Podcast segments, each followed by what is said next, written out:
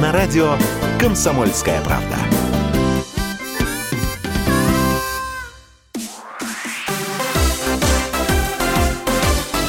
Новости спорта. Здравствуйте! У микрофона Юрий Кораблев. Президент Международного союза конькобежцев Ян Дейкема назвал историческим решение Конгресса организации о повышении возрастного ценза. Конгресс Союза конькобежцев, напомню, накануне в ходе заседания в Таиланде одобрил поэтапное повышение возрастного ценза фигуристам для участия во взрослых соревнованиях до 17 лет.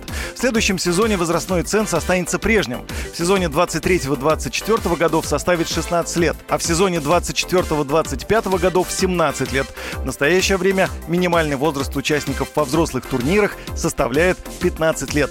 Воспитанницы Тутберидзе Александра Трусова, Алина Загитова, Анна Щербакова, Евгения Медведева, Алена Косторна и Камила Валиева завоевывали свои награды на взрослом уровне в 15-летнем возрасте.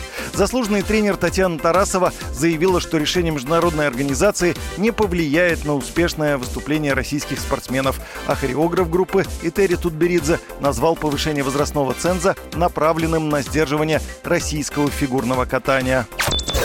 Российский вратарь Нью-Йорк Рейнджерс Игорь Шестеркин преодолел отметку 600 отраженных бросков за один розыгрыш Кубка Стэнли в четвертом матче полуфинальной серии с Тампа Бэй Лайтнинг. До этого россиянину понадобилось 18 игр, меньше всего в истории НХЛ. Таким образом, российский вратарь установил рекорд в Кубке Стэнли.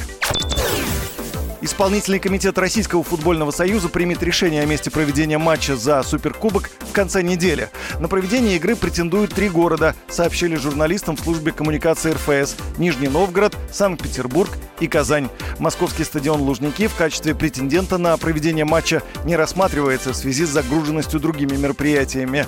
Новый футбольный сезон в России начнется в середине июля матчем за Суперкубок. В нем сыграют чемпион страны «Зенит» и обладатель Кубка «Спартак». Планируется, что игра состоится 9 июля, а чемпионат стартует через неделю, 17 июля. Точная дата и место проведения Суперкубка пока окончательно не определены. С вами был Юрий Кораблев. Больше спортивных новостей читайте на сайте sportkp.ru. Новости спорта.